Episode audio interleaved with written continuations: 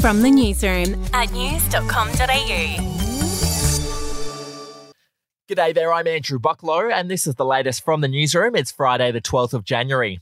Well, Aldi has joined Woolworths in the decision not to sell any Australia Day merchandise at its stores this year. Woolies said there had been a gradual decline in sales of Australia Day merch over recent years, but the move has outraged opposition leader Peter Dutton, who has called on people to boycott the supermarket.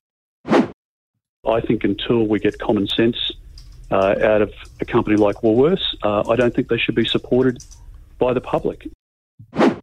That audio courtesy of 2GB. Moving on, Australia's first indoor snow resort is set to be built in Penrith in New South Wales. It'll be called Winter Sports World and it'll use real snow for a skiing and snowboarding mountain. The $400 million project has been given the green light by the state government.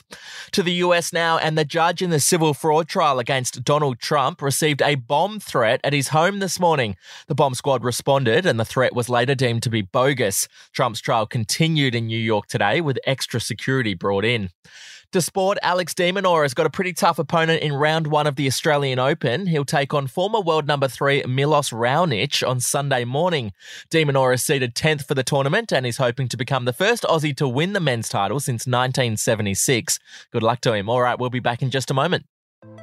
Hey, I'm Felicity Harley, and I host Healthyish, where we chat to experts, influencers, and people in the know from around the globe to arm you with the knowledge to make healthier decisions for your mind, body, and soul. I think if we're going to be focusing on health, like sleep is probably the biggest component Oh, of that. I, I think sleep is the cornerstone. Like choose the harder option because I've never woken up and gone, I regret that run that I went at 4 a.m. I've never done that. Search for Healthyish and Extra Healthyish wherever you get your podcasts. To celebrity news, Drew Barrymore was overcome with emotion after one of her old films, The Wedding Singer, started playing on free to air TV. The actress shared a video of herself in tears while watching the 1998 film and tagged her co star Adam Sandler. We made such a good movie. I love you so much. Happy New Year. It started this morning and I was on my way to yoga class and I am taking the next later one so I could watch it.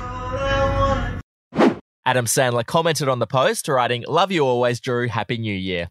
And finally, in royal news, Prince Harry is said to be honoured at the Oscars of Aviation. He's going to be named a living legend and inducted into the Aviation Hall of Fame at a ceremony to be hosted by John Travolta.